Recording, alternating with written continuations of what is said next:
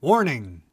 Consumption of alcoholic beverages impairs your ability to drive a car or operate machinery and may cause health problems, including but not limited to impaired judgment, organ failure, projectile expulsion of Taco Bell, limp dick, distorted recognition of potential sexual partners, and poop. Lots of poop. Please enjoy this podcast responsibly. If you're happy and you know it, pop a Coke. If you're anxious and you know it, take a sip. If you're thirsty and you know it, your tab will surely show it. If you're happy and you know it.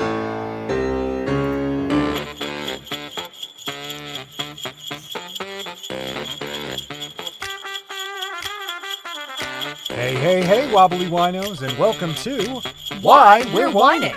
The Holiday Bender taking you on a wine adventure. I'm Tommy Lucas. I'm Lucy Zukaitis. Great. What are we whining about? Today we are whining about.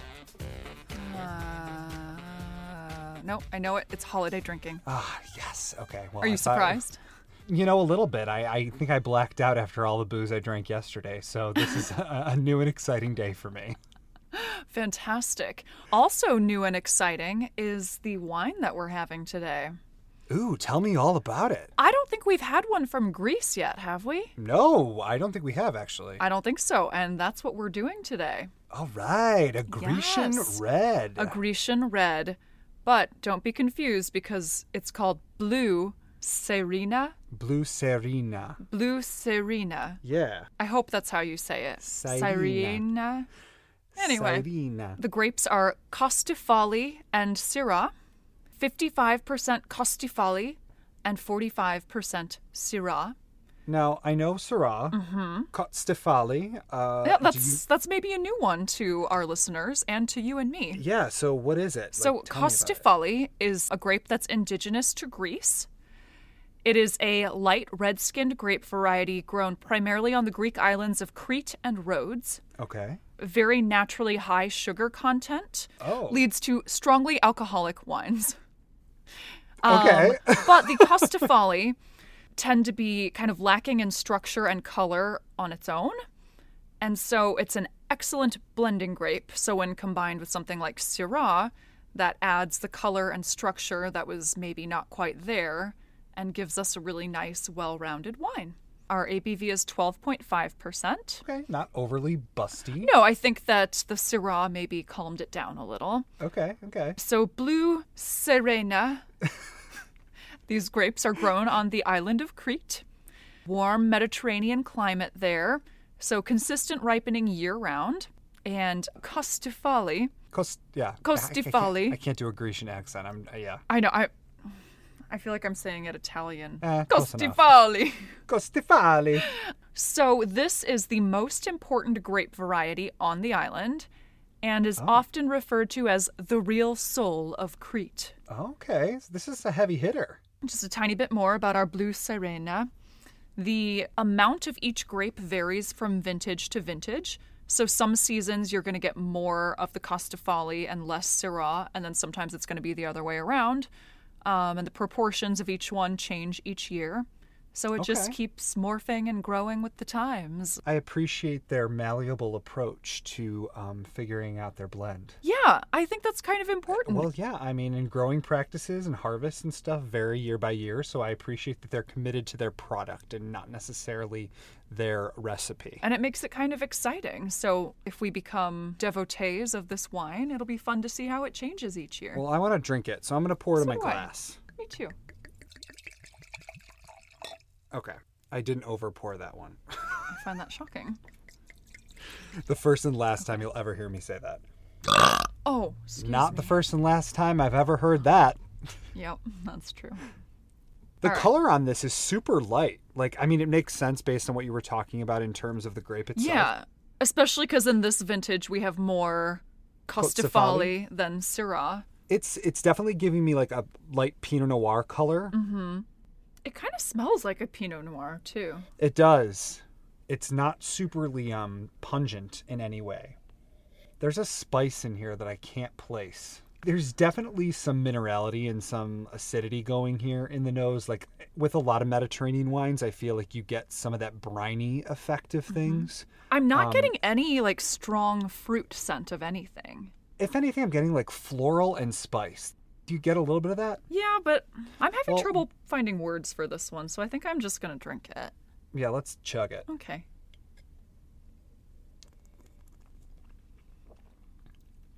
Okay. Oh, yeah.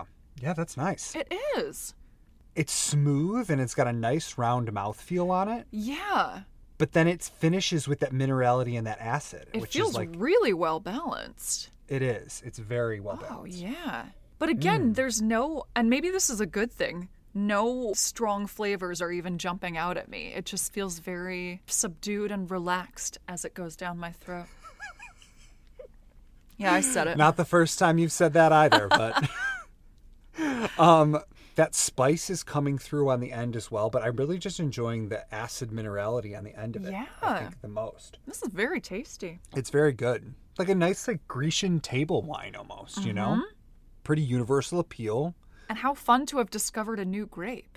Yeah. Cote Stefali, Cote, Cote whatever Yeah. it is. Costifali.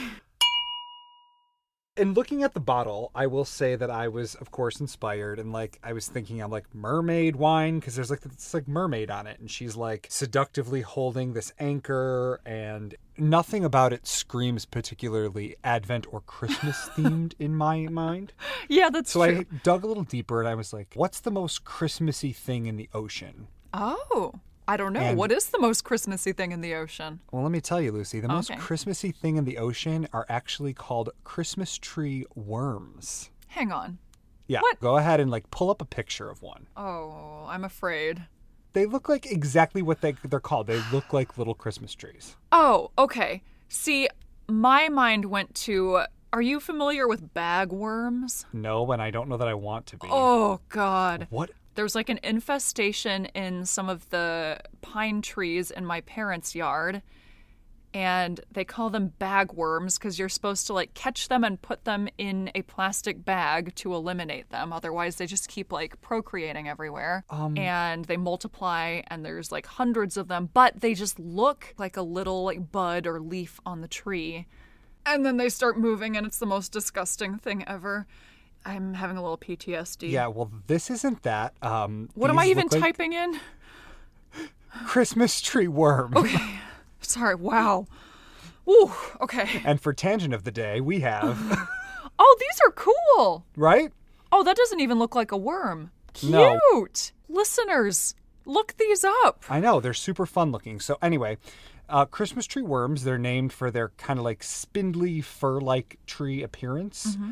And what you're seeing in that picture, like those little crowns that kind of look like Christmas trees. Yeah. um, they're actually protruding from the body, which is like a like a tube like thing, but the body's usually never seen Okay. because it's kind of like buried in the coral in which they live in. Is this like a defense mechanism? Not quite. So it is these like little feathery appendages, but they look like really bright colors and vibrant colors like Christmas trees. They are used to catch their dinner because they're filter feeders, so they f- feed on plankton and stuff like that. They're also used to breathe. Oh. They also like it takes in sand and it stores the sand grains in separate sacks, which like assist in building tubes to anchor them to the corals. So like these little feathery Christmas trees are pretty important to these little little wormy dudes. It's actually whenever they get scared or like something swims by or like a predator comes by, they'll like wrap up their little spirally Christmas things and shove it back in their little coral hole and they'll burrow back in there and then they'll like pop out later when the, the coast is clear. Oh. Christmas tree worms are only about 1.5 inches in length Okay. and uh, like up to two thirds of that 1.5 inches is anchored into the coral, and only like the plumes, this- which look like the Christmas trees, are visible. And they've also been found burrowing into like giant clams instead of coral. So pretty much they just like hard things, apparently. But they're only 1.5 inches when hard. Hey, it's not about the size, all right? It's how they use it, okay? Okay. Um, they also hardly ever leave their burrows too. You know, they it's like their little safe haven. But I was thinking kind of about how do I relate to a Christmas tree worm? And aside from the 1.5 inches, Um, I wasn't going to say it.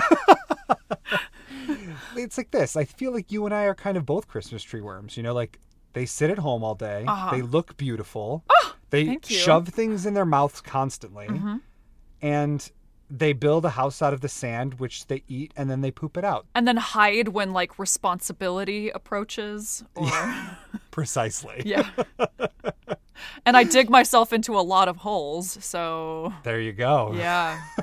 Oh yeah. Okay, I relate to this. So maybe in a past life or maybe a future life, we're destined for Christmas tree wormitude. Okay, all you little Christmas tree worms out there, thank you so much for joining us, and All um, 1.5 inches of you we'll see you tomorrow with more wine. and worms and worms. God, I hope not. Bagworms! Bagworms! This has been a Tom C. Lukaitis production in association with Double Daddy Studios. Thank you for enjoying this podcast responsibly. Oh, wait a minute. No, yes. Okay. Another thing. Wow, I'm all over the place.